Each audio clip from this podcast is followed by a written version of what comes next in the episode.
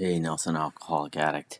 It's not my real name. That is a pen name that I use here at my newsletter. I love the TV show Succession. I think it's the best TV show ever made. Um, you know, Sopranos, The Wire, Better Call Saul, Breaking Bad. Those are on my list, but this is number one. I find it to be wildly entertaining and brilliantly written. It's hilarious and also has devastating emotional gut punches, sometimes within two minutes of each other.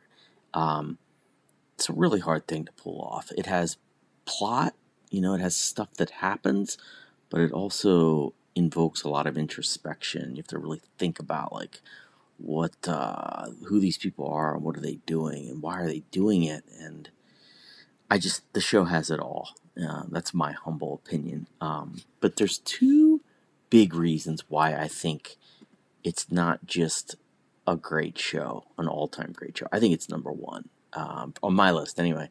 Um, one is one reason is that I find the show to be the perfect window into life on Earth in the year 2023. It is a show full of entitled buffoons who are born on third base and yet have no understanding of that. They somehow manage to fumble and bumble around, impacting millions of people with ridiculous, vain, poorly thought out decisions of of how to use their fame and fortune. And you know, they aren't one percenters. You know, they're like point zero zero zero one percenters. That's their wealth and privilege and they influence the fate of humanity in the show, and it makes you shudder to think about how many people in our real lives, actual civilization that exists in real life, how many people are as empty as these suits that we see on Succession. Uh, I really think it's the kind of show that people in 21, 23 will be able to watch and understand what the world was actually like a hundred years earlier, the world that we're living in right now. I just think it's the perfect time capsule. And as much as I like a lot of those other shows, you know, I don't think they are the perfect synopsis. I don't think that they stand for a moment in time the way that Succession does. Anyway. Love the show. The second reason why I think it's the best show ever is how relatable the main characters are. And you're probably saying, "Wait a second, we just I just listened to you say that these people are all really bad people who are billionaire trust fund bozos who are ruining the world." And that is that's true. They are. But they're also people who they want others to tell them they are loved they want others to tell them they are appreciated, that they did a good job, that they're good boys and good girls, and that they're smart and worthy. And there are people who think if they if they just had more, more money, more power, more love, maybe then they'd feel complete. And they're empty inside. They're trying to fill up on various things that would would actually never fill them up anyway. You know, put aside the billionaire thing for a second. Can't most of us relate to that concept? I know I can. You know, I often say my drinking and drugging was to make me feel either awesome or at least numb. And that's true, definitely. But it's probably more the numb part, if I'm being honest. You know, toward the end, I actually couldn't get high very often um, or drunk enough to ever feel good about myself. So I just wanted to feel nothing. And when I think about why, why did I want to feel nothing? It's because I couldn't cope with life. I couldn't cope with having ideas about what would make me happy. You know, stuff like money, the amount of money I would have, professional success, fame, romantic success, a good house, good looks, on and on and on. I had this list of things I thought would make me happy. And then the harsh reality was some of those things didn't happen. And that made me angry and sad. And some of those things did happen.